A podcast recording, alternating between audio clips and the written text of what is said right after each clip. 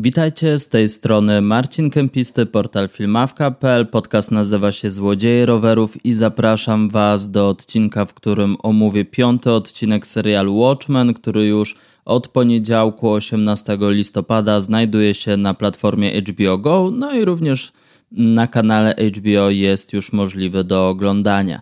Mm, troszeczkę zmieni się formuła tego odcinka z racji tego, że według mnie jest to absolutnie przełomowy odcinek dla całej historii.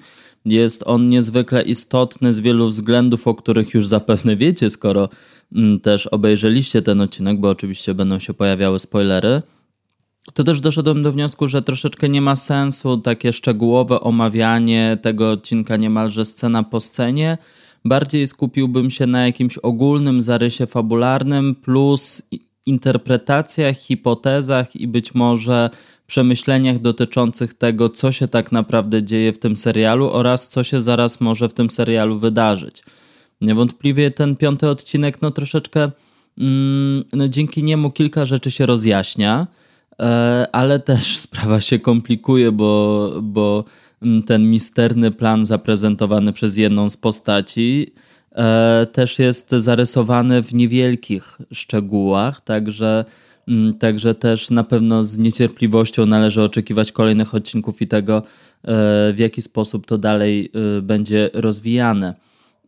Także tak tylko na dobry początek chciałbym wrócić do tego, o czym mówiłem niemalże w każdym odcinku dotyczącym serialu Watchmen – Mianowicie e, chciałbym wrócić do tego, aby nie oceniać od razu serialu po jednym odcinku, aby też nie snuć daleko idących hipotez po jednym odcinku, ponieważ może się okazać, że te hipotezy będą błędne i to bardzo błędne. I tak jak też e, na koniec jednego z podcastów wspominałem o recenzentach, którzy od razu na podstawie pierwszego odcinka e, pisali o tym, e, czym jest lub czym nie jest serial Watchmen Damona Lindelofa.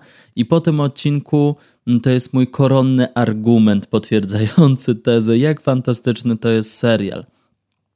Jak sami widzicie, moje słowa się potwierdziły. Oczywiście na tamten moment nie mogłem tego mówić, bo za takie spoilery e, grozi internetowa banicja.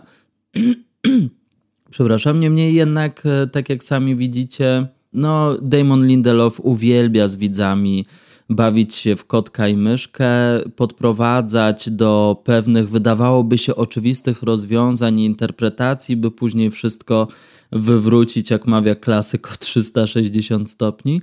Tak też się dzieje w piątym odcinku, dlatego też uważam, że, że tutaj już trzeba się pobawić e, w interpretację dotyczące już tego, co się wydarzyło na przestrzeni wszystkich pięciu odcinków, a nie tylko na podstawie tego, e, co było w tych ostatnich pięćdziesięciu kilku minutach.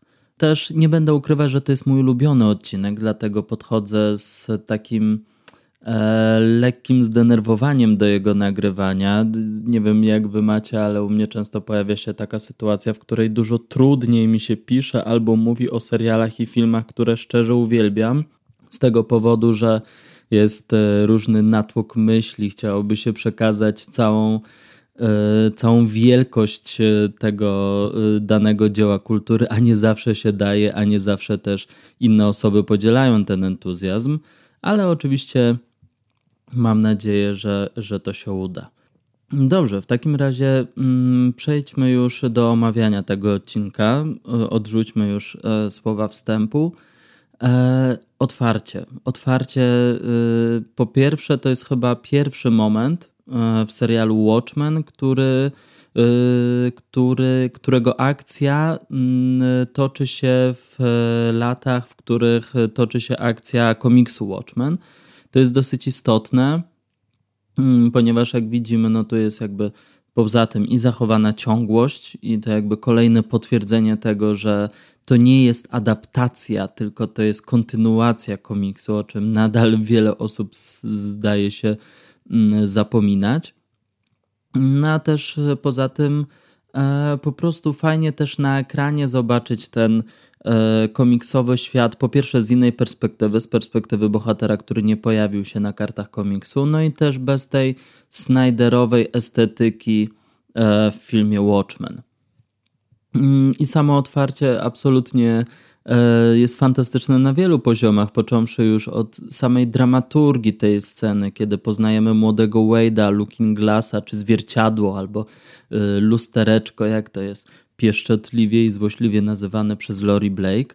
E, młody Wade, który przyjeżdża z prowincji, on tam później mówi, że z Teksasu, jakaś mała mieścina w Teksasie, E, i, i chce nawracać. Chce nawracać, ponieważ też jak mówi sam odbiornik radiowy na samym początku tego odcinka, ale też jak mówi nauczyciel albo jakiś przewodnik duchowy, który tych młodych chłopaków przywozi y, do tego centrum rozrywki, że jest już minuta do północy i trzeba się zbierać, czas ucieka, ponieważ zaraz może nadejść apokalipsa. Oczywiście ten, ta minuta do północy tyczy się E, tego y, zegara, tego motywu zegara, e, który był wykorzystywany w trakcie zimnej wojny, to znaczy północ oznaczała już rozpoczęcie wojny jądrowej. Nie wiem, jak na przykład ktoś słuchał piosenka Iron Maiden Two Minutes to Midnight, która właśnie jest e, też o tym.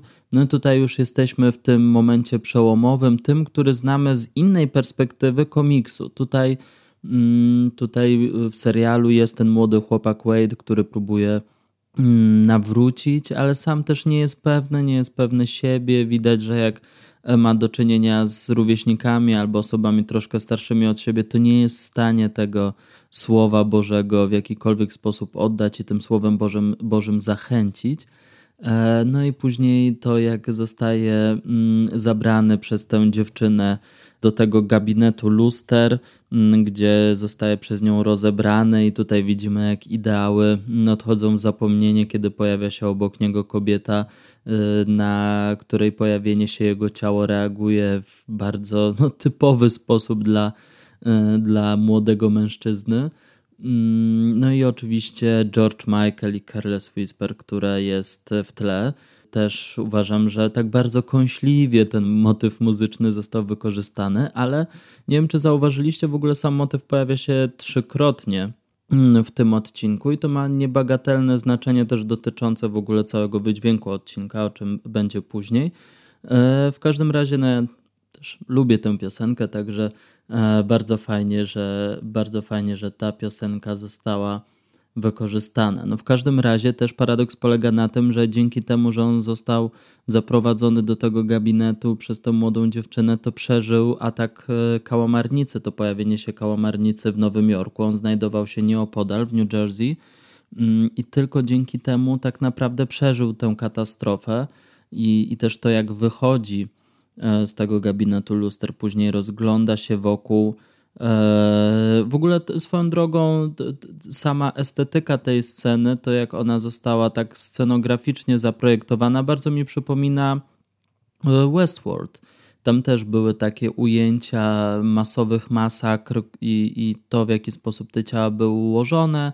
E, bardzo podobnie, ale to jest taka, takie bardzo luźne skojarzenie, absolutne, absolutnie nie warto tego bardziej rozwijać, ale na pewno to ładnie wygląda i też bardzo ładnie, oczywiście w cudzysłowie, no bo też wygląda tragicznie. Rzeczywiście cały dramatyzm tej sytuacji zostaje e, w znakomity sposób zaprezentowany. No i później mm, dalej śledzimy losy tego Wade'a, człowieka w foliowej czapeczce, czyli absolutnie wierzącego w to, że być może nastąpi drugie nadejście kałamarnic. Na pewno ten deszcz kałamarnic, który jest w pierwszym odcinku dosłownie przez chwilę ale, ale też wpływa na to, że, że jego nerwy mm, już nie jest w stanie tak utrzymać nerwów na wodzy, tak jak to miało miejsce zapewne wcześniej, kiedy jakoś przepracowywał tę swoją traumę. E, swoją drogą też zauważcie, że to kolejny, kolejny argument potwierdzający tezę postawioną przez Lori Blake, a w zasadzie przez jej pomocnika, to znaczy, że każdy superbohater E, staje się superbohaterem dlatego, że ma jakąś traumę do przepracowania, ale też ta trauma go napędza. U Wade'a absolutnie ta trauma związana z byciem rozebranym, ośmieszonym przez kobietę, ona też gdzieś go napędza, e, co też e, zresztą później jest potwierdzone w rozmowie z jego byłą kobietą, gdzie ona też mówi, że 7 lat go próbowała przekonać, że na pewno nie ucieknie z jego ubraniami, jeżeli go Mm, rozbierze. No w każdym razie obserwujemy tego Wade'a, jego schron, to w jaki sposób on się przygotowuje do ewentualnego ataku. E, trochę śmieszne, ale też trochę smutne, no bo to oznacza, że minęło ponad 30 lat od tego traumatycznego wydarzenia, a on wciąż żyje tym, te wspomnienia wciąż w nim żyją. Tak naprawdę przeszłość nie odeszła i to też jest kluczowe. Przeszłość też nie odeszła. Ona wciąż z nim jest, ciągle determinuje jego teraźniejsze działania, no i też e, przyszłe plany. Mm, także też, kiedy później obserwujemy go, kiedy prowadzi swoją grupę terapeutyczną, gdzie rozmawia z ludźmi, którzy przeżyli najprawdopodobniej podobne traumy, e, chociaż też nie wszyscy, bo tam ktoś uważa, że na przykład w genach po swojej matce, która przeżyła tę traumę, że w genach odziedziczył e, problemy związane z tym wydarzeniem, z pojawieniem się kałamarnicy. E, w każdym razie no, wiemy, że, że on blefuje, że tak naprawdę on oszukuje tych ludzi, którzy mu zaufali, którzy próbują odnaleźć e, u niego ratunek, ponieważ on sam się boi, ale nie potrafi się do tego przyznać. No to jest oczywiste i myślę, że jak najbardziej prawdopodobne, że mm, też jakby prowadzenie tych spotkań terapeutycznych też jest dla niego pewną formą terapii i i może jak za tysięcznym razem powie sobie, że jednak się nie boi i mm, jak każdy człowiek podąża w tym swoim tunelu, to na końcu jest światełko, jak uwierzy w to światełko, to może w końcu ucieknie przed tą traumą. W każdym razie, no, być może e, takim światełkiem w tunelu byłaby dla niego tajemnicza kobieta, która pojawiła się na tym spotkaniu, gdyby nie to, że należy do siódmej kawalerii. On za nią e, podąża, za sałatą, E, no, oczywiście chodzi o to, że ta sałata wypadła z pick-upa, do którego ona wsiada, podąża za nią, wchodzi do, do hali, gdzie okazuje się, że też były nagrane, była nagrana scena z pierwszego odcinka, gdzie kawaleria ten przesłała film, e, w którym grozi policjantom, czarnym osobom i generalnie zapowiada, że wprowadzi swój nowy porządek. Okazuje się, że tak naprawdę to nie był kościół, że to wszystko było sfingowane i to był tylko i wyłącznie plan filmowy, więc wchodzi do tego pomieszczenia. Okazuje się, że tam znajduje się międzywymiarowy portal. Yy, okazuje się, że wszystko tak naprawdę nie wygląda tak, jak wyglądało na początku tego serialu. Cóż za niespodzianka, już wszyscy zdążyli wydać opinię, o czym jest ten serial. E, po czym wychodzi też na jaw, że tak naprawdę, przynajmniej na ten moment, za działaniami siódmej kawalerii stoi senator Kin. Jak pamiętacie, przy okazji bodaj omówienia drugiego odcinka wspomniałem, że warto przyglądać się bliżej tej postaci. E, to nie był spoiler, ale rzeczywiście taka zachęta, oczywiście mając świadomość tego, już wtedy, kim jest ten senator Kin, no, też próbowałam Was w jakiś sposób naprowadzić na to, aby, abyście się też przyglądali temu, e, w jaki sposób wyglądają te jego działania, że tak naprawdę ta jego dobroć podszyta jest zupełnie innymi intencjami. Co się okazuje dalej? No, senator Kin e, mówi o tym, że szykuje coś wspaniałego, coś wspanialszego najprawdopodobniej od tego, co zaproponował światu Ozymandiasz ponad 30 lat wcześniej. Zresztą, no tak sugeruje, że no głupio by było mm, powtórzyć ten sam trik, że warto by było zrobić coś innego i daje y, nagranie do obejrzenia Wade'owi czy Looking Glassowi, aby ten zapoznał się z tym nagraniem i w końcu mógł otworzyć oczy i mógł pozbyć się swojej traumy ogląda to nagranie i rzeczywiście końcówka odcinka może nie jest do końca jednoznaczna, ale chyba zwiastuje, że rzeczywiście ten bohater poradził sobie z tą traumą. Pytanie, czy też utrzyma się przy życiu, patrząc na to, jak się odcinek kończy. Też e, no, w międzyczasie, jeszcze przez to, że już poznał prawdę na temat, swojej na temat przyczyn swojej traumy, E, też e, wydaje Angelę Eibar. W taki sposób prowadzi z nią rozmowę, aby ona niejako przyznała się do ukrywania sprawcą morderstwa szefa policji. Ona zostaje skazana, no, złapana, ale też zanim zanim zostaje schwytana, to udaje jej się połknąć tajemnicze tabletki o nazwie Nostalgia. Nazwa Nostalgia oczywiście też pojawia się w komiksie, jak prawie wszystko co ważniejsze w serialu również ma swoje korzenie w komiksie. I oczywiście nie chodzi tylko o takie hmm, wspomnienia dotyczące przeszłości, e, ale też e, jest e, taki moment w komiksie, w którym jest pokazana korespondencja między Adrianem White'em a pionami PR-owymi, marketingowymi w jego firmie. Mm, I perfumy sygnowane jego nazwiskiem nazywają się właśnie Nostalgia ale on też zapowiada, że chce, że chce już zakończyć produkcję tych perfum, ponieważ dochodzi do wniosku, że trzeba postawić na coś absolutnie nowego i że nowe, y, nowa linia kosmetyków ma już się nazywać Millennium. Ale ta, ta nostalgia rzeczywiście się tam pojawia. I trzeci wątek, jeszcze zanim przejdziemy do tych najważniejszych spraw, no to oczywiście Adrian White, E, czyli Jeremy Irons i no już prawie, prawie wyjaśnienie tego, co się tak naprawdę z nim dzieje. Okazuje się, że te przerzucane ciała i katapulta służyła do tego, aby przenieść się przez, no wydaje się, że też jakąś bramkę mm, międzywymiarową, e, też gdzie ląduje, sądząc po e, utworze, jaki został wykorzystany w tej scenie, Mm, to znaczy Claire de Lune e, autorstwa Claude'a Debussy'ego, wydaje się, że, że ląduje na Księżycu i że też próbuje się zwrócić do pewnej postaci e, z tych martwych ciał, które sobie wcześniej przerzucał, układa napis Uratuj mnie D. Więc kim jest tajemniczy D? Mam nieodparte wrażenie, że chodzi o doktora Manhattana.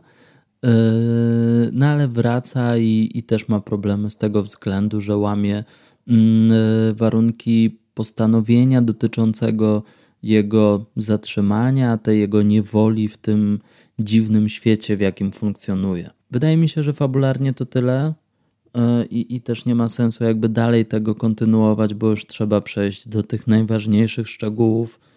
I tym najważniejszym szczegółem absolutnie jest to, co ogląda Mm, co ogląda Wade na tym filmie. Na, na filmie oczywiście pojawia się Adrian White, który życzy wszystkiego najlepszego nowemu prezydentowi Robertowi Redfordowi, no ale okazuje się, że mm, nagranie jest y, zrobione dużo wcześniej, zanim ten Robert Redford zostaje prezydentem. Także okazuje się, że jakby wszystko to, co się dzieje, jest gdzieś częścią misternej układanki najmądrzejszego człowieka na świecie. Co się okazuje dalej? No, senator Kin e, mówi o tym, że e, szykuje coś wspaniałego, coś wspanialszego najprawdopodobniej od tego, co zaproponował światu Ozymandiasz ponad 30 lat wcześniej. Zresztą, no tak sugeruje, że no głupio by było Mm, powtórzyć ten sam trik, że warto by było zrobić coś innego i daje y, nagranie do obejrzenia Wade'owi czy Looking Glassowi, aby ten zapoznał się z tym nagraniem i w końcu mógł otworzyć oczy i mógł pozbyć się swojej traumy.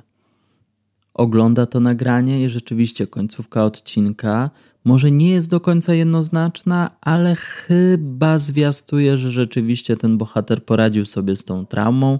Pytanie, czy też utrzyma się przy życiu, patrząc na to, jak się odcinek kończy.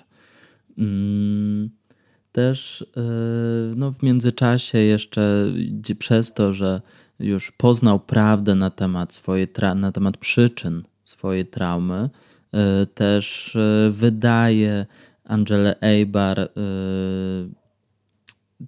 w taki sposób prowadzi z nią rozmowę, aby ona niejako przyznała się do ukrywania sprawcą morderstwa szefa policji. Ona zostaje skazana, no, złapana, ale też zanim, zanim zostaje schwytana, to udaje jej się połknąć tajemnicze tabletki o nazwie Nostalgia. Nazwa Nostalgia oczywiście też pojawia się w komiksie, jak prawie wszystko co ważniejsze w serialu również ma swoje korzenie w komiksie. I oczywiście nie chodzi tylko o takie hmm, wspomnienia dotyczące przeszłości, ale też jest taki moment w komiksie, w którym jest pokazana korespondencja między Adrianem White'em a pionami PR-owymi, marketingowymi w jego firmie. Mm, I perfumy sygnowane jego nazwiskiem e, nazywają się właśnie Nostalgia. Ale on też zapowiada, że chce, e, że chce mm, już zakończyć produkcję e, tych perfum, ponieważ dochodzi do wniosku, że trzeba postawić na coś absolutnie nowego i że nowe, nowa linia kosmetyków ma już się nazywać Millennium. Ale ta, ta nostalgia rzeczywiście się tam pojawia. I trzeci wątek, jeszcze zanim przejdziemy do tych najważniejszych spraw, no to oczywiście Adrian White, czyli Jeremy Irons i no już prawie, prawie wyjaśnienie tego, co się tak naprawdę z nim dzieje. Okazuje się, że te przerzucane ciała i katapulta służyła do tego, aby przenieść się przez, no wydaje się, że też jakąś bramkę mm, międzywymiarową. E, też gdzie ląduje, sądząc po e, utworze, jaki został wykorzystany w tej scenie, to znaczy Claire de Lune e, autorstwa Claude'a Debussy'ego, wydaje się, że, że ląduje na Księżycu i że też próbuje się zwrócić do pewnej postaci z tych martwych ciał, które sobie wcześniej przerzucał, układa napis Uratuj mnie D więc e, kim jest tajemniczy D? Mam nieodparte wrażenie, że chodzi o doktora Manhattana. E, no ale wraca i, i też ma problemy z tego względu, że łamie mm, e, warunki postanowienia dotyczącego jego zatrzymania, tej jego niewoli w tym dziwnym świecie, w jakim funkcjonuje. Wydaje mi się, że fabularnie to tyle. E, i, i też nie ma sensu jakby dalej tego kontynuować, bo już trzeba przejść do tych najważniejszych szczegółów.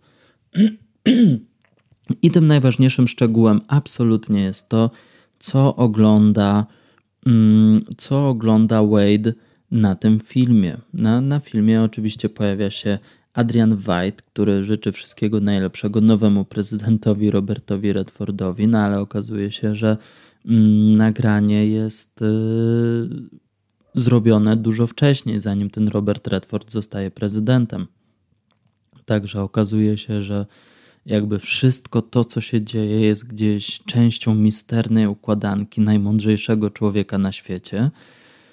Mm, okazuje się, że y, wszystko w zasadzie jest nie jest dziełem przypadku, a raczej chodzi o Mm, misterną układankę przygotowaną z bardzo, bardzo długim wyprzedzeniem e, przez Adriana Wajta. Mm, częścią tej układanki oczywiście jest e, zmiana na fotelu prezydenta, no ale oczywiście chodzi najpierw ten, tym punktem zero, tym początkiem realizacji tego planu jest oczywiście sprowadzenie Wielkiej Kałamarnicy na Nowy Jork. Też jak dobrze pamiętacie z komiksu, bo mam nadzieję, że ten komiks czytaliście. E, to też nie było tak, że to była wielka kałamarnica, tylko to była wielka mistyfikacja przygotowana przez Adriana Wajta. Oczywiście weszła, znaczy w realizacji tego planu rzeczywiście wykorzystano teleportację dzięki temu, że pojawił się na świecie doktor Manhattan i też na podstawie tego, w jaki sposób on funkcjonował, gdzieś udało się uzyskać ten sam efekt teleportacji, aczkolwiek e, przerzucanie żywych istot wiązało się z eksplozją. E, ta kałamarnica rzeczywiście została tak stworzona, że, że, że miała ją tylko przypominać, a, a tak naprawdę chodziło o to, co się w niej znajduje, to znaczy jakiś e, wielki mózg. Tam Adrian White tłumaczy Y, Rorschakowi, nocnemu puchaczowi, na czym ten jego plan polegał. Y, w każdym razie chodziło tylko o to, aby ludzie uwierzyli w to, że to wielka istota z kosmosu nawiedziła y, Ziemię, a tak naprawdę to wszystko było laboratoryjnie przygotowane tylko po to, aby mm, ludzie się przestraszyli, aby nie doszło do zimnej wojny, tylko żeby, mm, tylko żeby te dwie zwaśnione strony połączyły się, zawiązały sojusz w walce przeciwko temu ważniejszemu wrogowi, no bo wiadomo, że e, przybysze z kosmosu jakby bardziej rozbudzają wyobraźnię i też sam Adrian White już na tym nagraniu oglądanym w serialu też mówi, że, że też e, jest gotowy na pewną stymulację tego strachu. No w każdym razie strachem najlepiej się rządzi. To jest najle, najlepsze paliwo, yy, które można wykorzystywać do przeprowadzania zmian.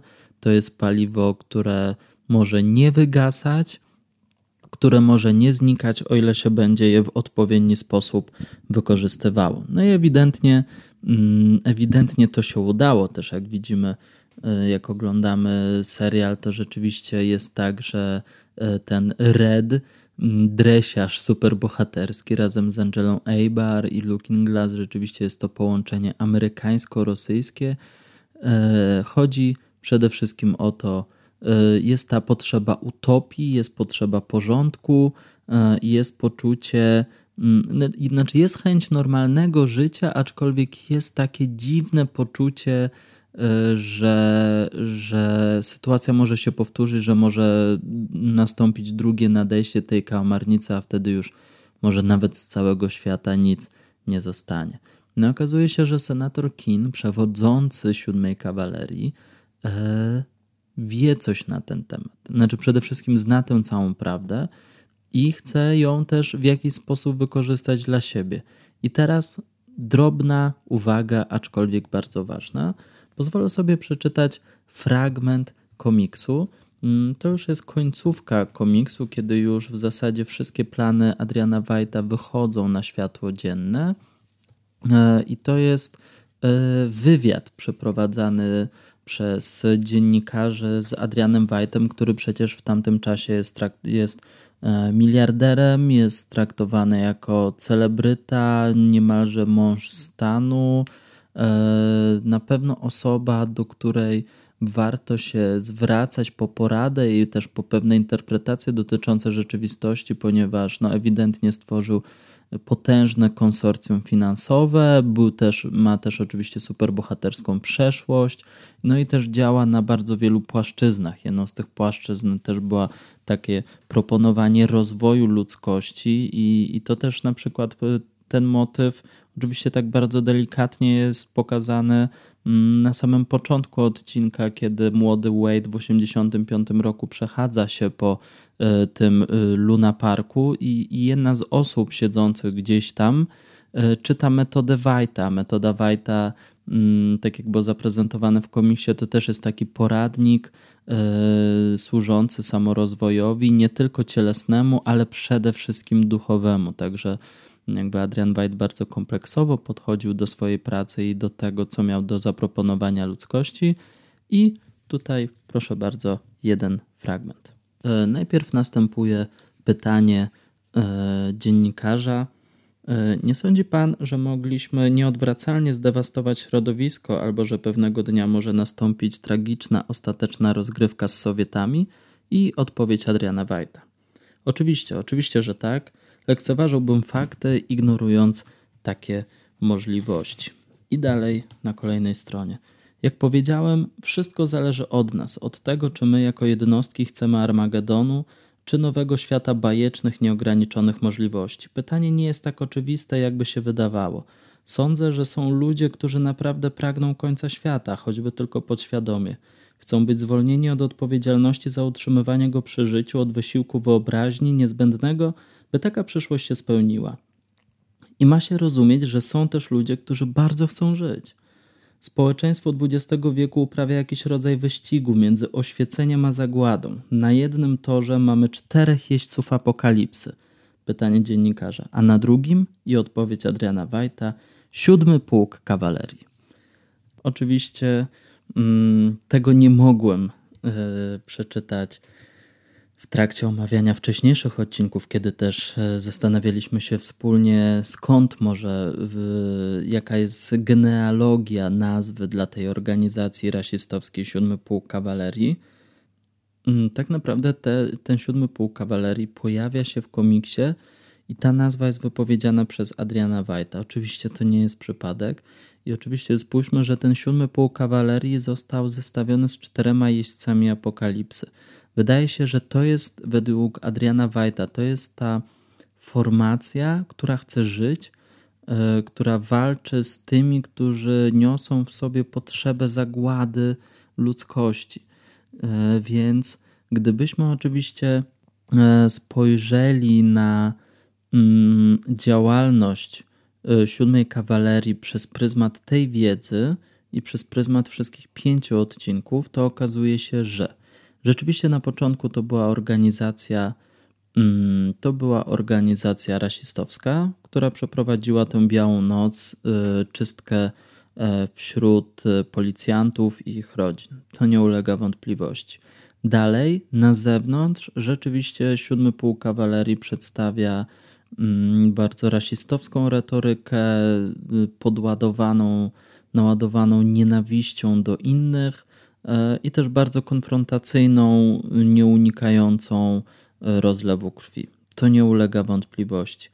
Ale, mm, tak jak mówi senator Kin, on razem z e, szefem policji, Jadem, e, przejął kontrolę nad miastem w ten sposób, że jeden mm, przejął kontrolę nad siódmą kawalerią. E, to było te trzy lata przed wydarzeniami, które teraz oglądamy w serialu, a drugi przejął kontrolę nad policją i ten, w ten sposób zwróćmy uwagę, że oni robili dokładnie to samo. Robili dokładnie to samo. E, na takiej samej zasadzie chcieli prowadzić swoją politykę, tak jak Adrian White.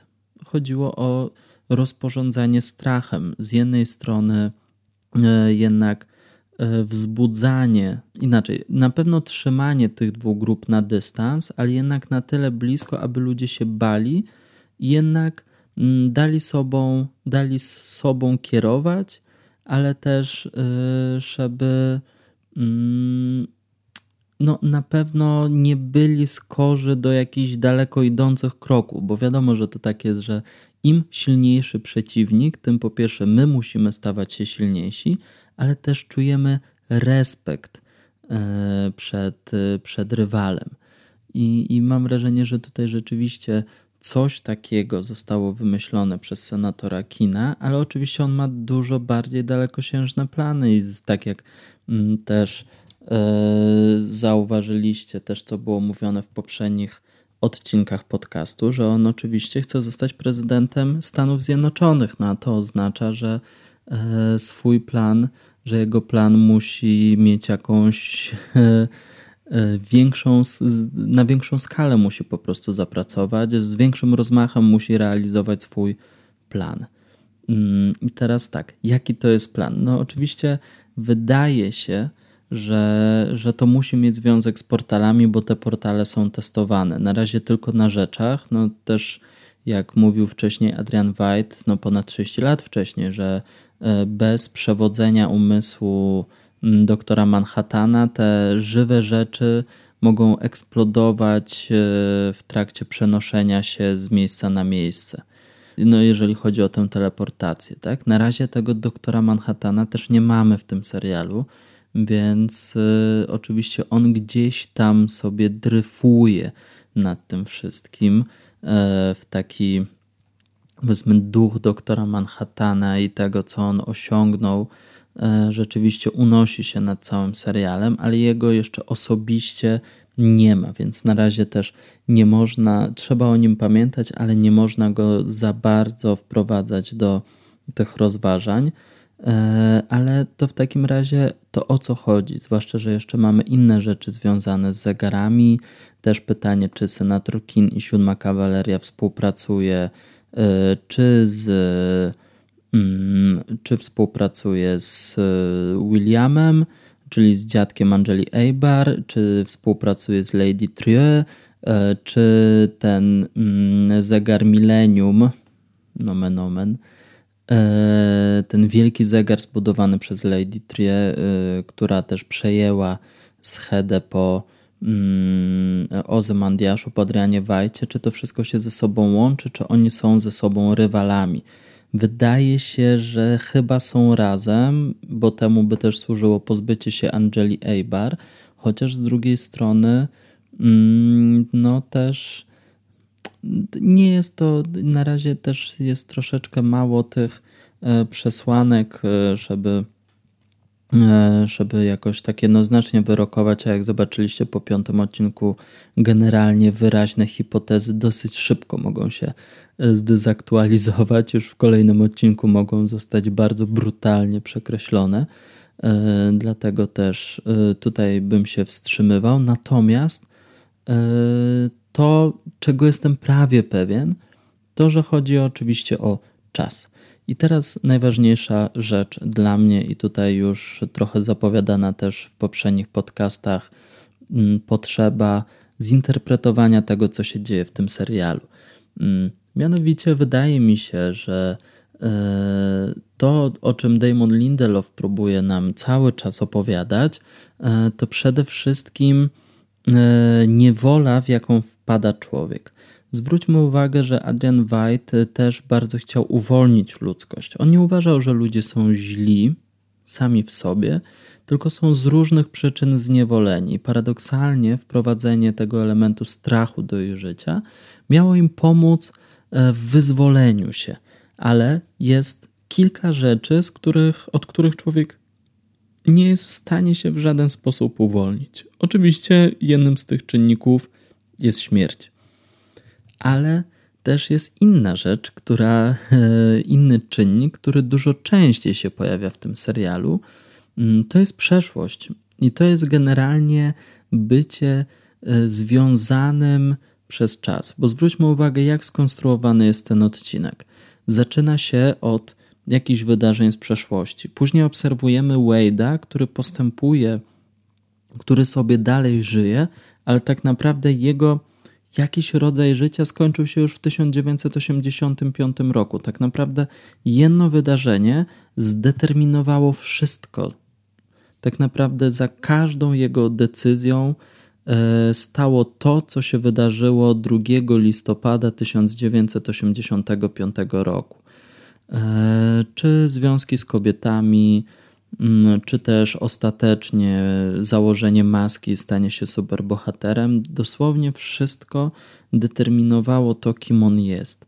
Mm, też e, cały czas e, pojawiały się takie, montażowo zostały wprowadzone takie krótkie ujęcia, typu mm, Wade siedzi i coś obserwuje, i nagle krótkie ujęcie z przeszłości, z tego, co się wydarzyło tam na tym, w tym Luna Parku.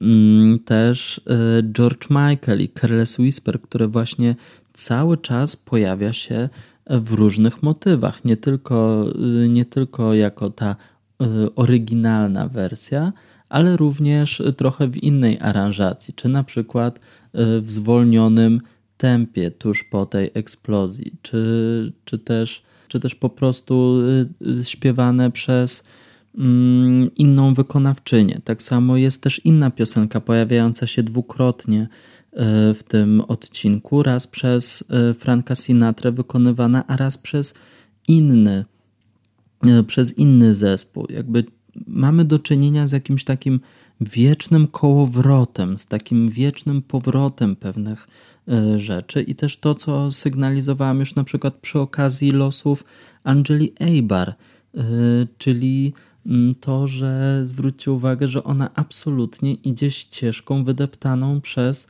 e, swojego dziadka. Dokładnie to samo. Traci rodziców, e, młodzieńcza trauma, wstąpienie do policji i czy to oznacza, że e, też zostanie superbohaterką, mm, też jest podobne do tego, w jaki sposób postępował jej dziadek.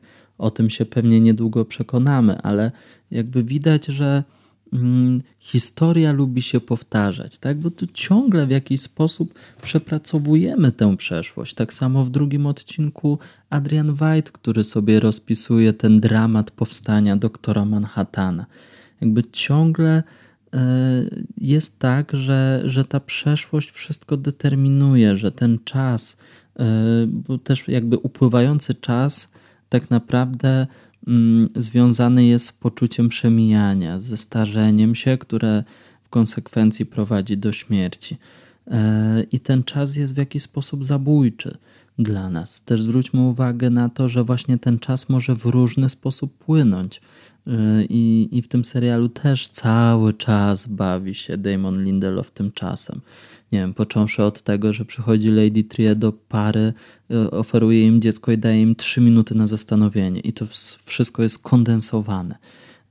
Po czym na początku tego piątego odcinka najnowszego E, jest właśnie to Careless Whisper w zwolnionym tempie i to wszystko nagle się okazuje, że czas w ogóle jest czymś funkcjonującym na niesamowicie wielu planach. Przede wszystkim w zależności od tego, mm, gdzie się człowiek znajduje, czy na przykład bliżej powierzchni morza, czy na przykład wyżej już nad ziemią, bo to też wpływa na to, w jaki sposób E, odczuwa się upływanie czasu. E, też oczywiście mamy do czynienia i z czasem linearnym, który jakby każda sekunda kolejna jest częścią jakby tego linearnie płynącego czasu, ale mamy też do czynienia z cyklicznością, typu porami roku, dniem i nocą i tak dalej. Ale jeszcze w dodatku każdy z nas nosi w sobie własne zegary, czy zegary biologiczne, ale też co ważniejsze, zegary związane ze wspomnieniami. Y, to, że tak naprawdę to, co się dzieje teraz, to nie jest tylko to, co teraz, tylko tak naprawdę to jest wypadkowa wszystkich wydarzeń w przeszłości, które składają się na tę teraźniejszość, że teraźniejszość jest sumą wszystkich sekund z przeszłości. I też tak jak to w komiksie zostało, mój absolutnie E, ulubiony fragment e, komiksu Alana Mura to jest ten, kiedy John Osterman już jako doktor Manhattan przechadza się po swoich wspomnieniach i to w jaki sposób te wspomnienia się zlewają ze sobą, że on może być w jednym momencie i e, w przeszłości, i w przyszłości, że widzi konsekwencje czynów, które właśnie, których właśnie dokonuje i jeszcze w dodatku poddaje się temu, nie chce tego w jakikolwiek sposób zmienić. I też dzięki temu jakby staje się Bogiem, bo to jest też e, boski atrybut, zwłaszcza w teologii katolickiej, to mm, bycie poza czasem i widzenie tego, co było, jest i będzie. Ludzie absolutnie są uwikłani w te wszystkie plany czasowe i sobie z tym w żaden sposób nie są w stanie poradzić. Dlatego e, moja teza jest taka, że absolutnie chodzi o rozsynchronizowanie tego czasu. W jaki sposób by to miało polegać? Absolutnie nie mam pojęcia. Mm, wiem tylko, że no na pewno te, to rozkręcanie baterii z zegarków w pierwszym odcinku przecież kawalerzyści roz, e, wykręcają baterie z zegarków jest ten wielki zegar Lady Trie. Mm, wydaje, się, wydaje mi się, że, że to może być absolutnie z tym związane, z uwolnieniem, może inaczej, że jeżeli ci bohaterowie, e, ci raczej antagoniści, chociaż też byłbym daleki od tego, aby e, stawiać, zwłaszcza w tym momencie, taką wyraźną granicę między dobrymi a złymi bohaterami, bo jak widzimy, to wszystko jest bardzo płynne. Ale Mm, jeżeli ci, którzy rzeczywiście są spiritus movens tego wszystkiego, co się dzieje w tym serialu, jeżeli ich duchowym przywódcą jest Adrian White, a wydaje się, że tak jest, zwłaszcza dla Lady Triana, ale wydaje mi się, że jeżeli senator Kin e, też e, oglądał tę taśmę, to też w jakiś sposób zafascynował się tym, co zostało tam zaproponowane.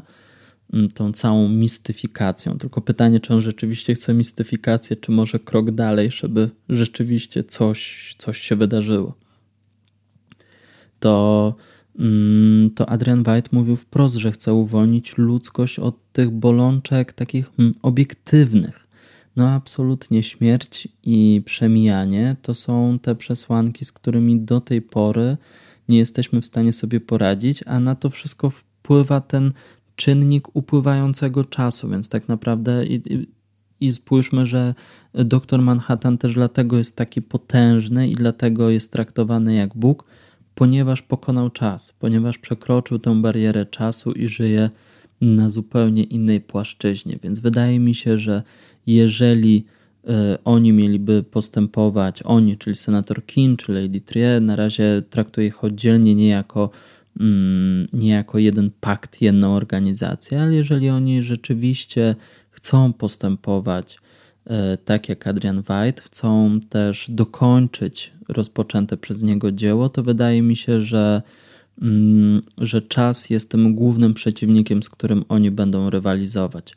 W ogóle też już abstrahując od tego, że absolutnie kwestie czasu, upływu czasu i tego, w jaki sposób czas determinuje ludzkie działanie, na przykład jak wspomnienia determinują działania. Oczywiście pojawiał się i w Lostach, nagminnie już od pierwszego odcinka pierwszego sezonu, ale również w serialu Leftovers, więc E, to jest, to jest niesamowite, że Damon Lindelof wybiera sobie różne projekty, ale naprawdę bardzo odległe stylistycznie i tematycznie, ale mimo wszystko ten trzon zostaje zachowany i to jest to, w jaki sposób e, konkurować z tym czasem, w jaki sposób, jak się ustawić wobec niego, czy tylko mu się poddać, czy może jednak z nim rywalizować i z nim wygrać. I wydaje mi się, że o to tak naprawdę toczy się cała wojna w tym serialu. Mam nadzieję, że to znajdzie potwierdzenie w kolejnych odcinkach. Druga rzecz, już dużo krótsza, to e, działania podjęte przez Adriana Wajta, czyli to pojawienie się na Księżycu. Wydaje się, że on jest w innym wymiarze, w innym świecie, w świecie nam nieznanym.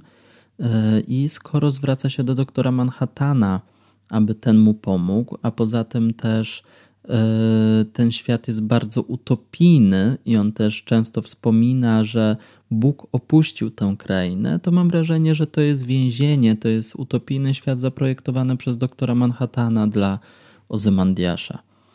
Mm, I, I że taka jest geneza powstania tego świata i też yy, i też cel chyba tego, znaczy jaki był cel, to też trudno powiedzieć. Na pewno w tym momencie ten świat jest więzieniem dla Adriana White'a. Być może jest tak, że, yy, że doktor Manhattan próbował sobie w jakiś sposób zrekonstruować tę ludzkość i, i też sobie trochę pomóc psychicznie z tym, co się wydarzyło na koniec komiksu, że tam jednak odpuścił, nie chciał mówić prawdy, bo ludzkość raczej na to nie zasługiwała, yy, a tutaj próbował to sobie jakoś zrekompensować. Absolutnie mimo że w komiksie Adrian White nie mówi o tym, ale już w serialu na przykład wspomina, że, że chciałby zobaczyć na własne oczy utopię, że chciałby zrealizować na Ziemi, albo może chciałby zrealizować utopię. Więc być może to, to by była ta szansa mm, dla niego, no ale jak widać, utopia też mu za bardzo nie pomaga. E, swoją drogą też niesamowity wątek z tym klonowaniem, gdzie i on klonuje sobie tych ludzików i też na tym świecie, nazwijmy to rzeczywistym, na Ziemi, e, też są klonowane zwierzęta i są traktowane w bestialski sposób, po prostu eksterminowane, niczym te, ci ludzie, te ludziki, też klonowane przez Adriana Wajta. To jest bardzo ponury uśmiech. Uśmiech e, historii. No ale oczywiście no, historia lubi się powtarzać też e, nie zawsze na poważnie, ale też jako farsa i to jest kolejny tego przykład, prawda? Mm, także, także mam wrażenie, że oczywiście można by było wymieniać jeszcze więcej elementów takich powtarzających się cyklicznie, dotyczących właśnie tego czasu i powtarzającej się historii. Moja teza jest taka, że e, chodzi o wyrwanie się z, z tej powtarzalności, że to jest y, tak naprawdę, mm, że Wade mówiący na terapii, że ludzie idą tunelem, że to nie jest prawda, że właśnie ludzie nie idą tunelem, tylko poruszają się ruchem kolistym, cały czas zahaczając y, o, o przeszłość i o też doświadczenia swoich y, poprzedników, a właśnie chodzi o to, aby wprowadzić do tego tunelu, aby albo tak naprawdę rozbić te ściany tunelu, ale żeby nie było też chodzenia do tyłu, aby nie było powtarzania tych wcześniejszych pomyłek, tylko można było iść do przodu w stronę światła, tak jak to zostało powiedziane, więc de facto też można by było troszeczkę nadinterpretować, że chodzi o taki świecki rodzaj, że chodzi o taki świecki rodzaj zbawienia, no ale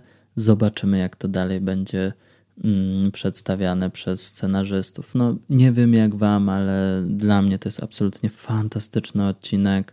E, mimo, że też sporo odpowiedzi już się pojawiło, to tak paradoksalnie to, to przez to powstało jeszcze więcej pytań. E, także mam nadzieję, że dalej będziemy szli przez kolejne odcinki tego serialu, bo jak widzicie, naprawdę warto i to nie jest idealny serial. Nie uważam, że to jest najlepszy serial tego roku, ale to jest jedna z takich najfajniejszych intelektualnych przygód, jeżeli chodzi o e, rok serialowy 2019 i naprawdę warto się udać w tę intelektualną podróż i gdzieś powalczyć, poboksować się z Lindelofem, bo na końcu mam nadzieję, mam wielką nadzieję, że, że na końcu zobaczymy wspaniałą nagrodę. To by było z mojej strony na tyle. Mam nadzieję też, że będziemy mogli porozmawiać na temat tej tezy, czy tych tez przeze mnie zaproponowanych. Piszcie o tym w komentarzach, czy na YouTubie, czy na Facebooku. Oczywiście zapraszam do lajkowania, subskrybowania, śledzenia też innych nagrań, które pojawiają się na naszym kanale. To by było z mojej strony na tyle. To mówił dla Was Marcin Kempisty, portal filmawka.pl. Podcast nazywa się Złodzieje Rowerów. Dzięki i do usłyszenia.